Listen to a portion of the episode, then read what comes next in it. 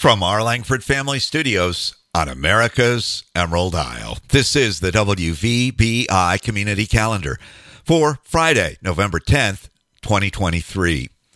First, some news.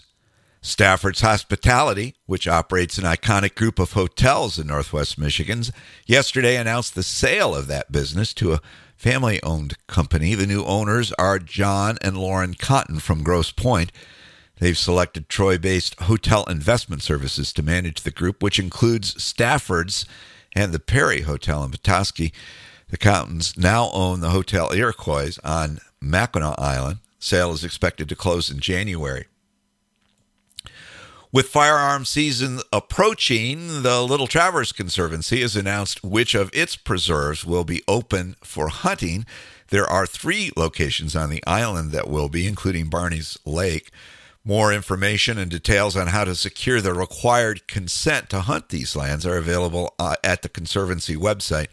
Here's a link in today's script online. It's landtrust.org forward slash hunting. And a few reminders in the news this morning. The island's Waste Management Committee is working on securing grant funding to help protect the island's environment. To support that, they've got a survey out to identify blighted locations on the island that need attention. The form is confidential and doesn't collect information about the submitter. There's a link in today's script online and on the BIA website. Have you left a boat at Barney's Lake? If so, you need to get it out of there for the winter. There are pictures of the two remaining boats in today's script online.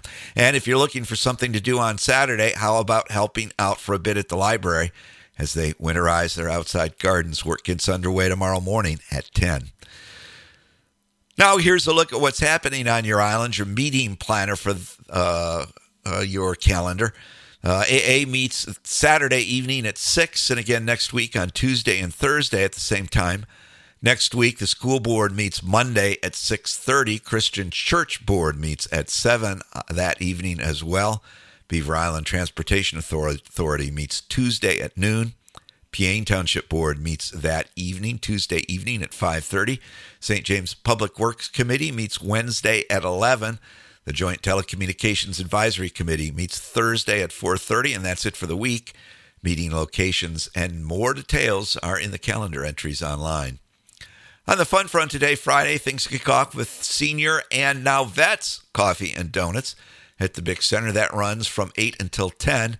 Pickleball is on again at 10 this morning at the Big Center. Then the Arthritis Foundation Exercise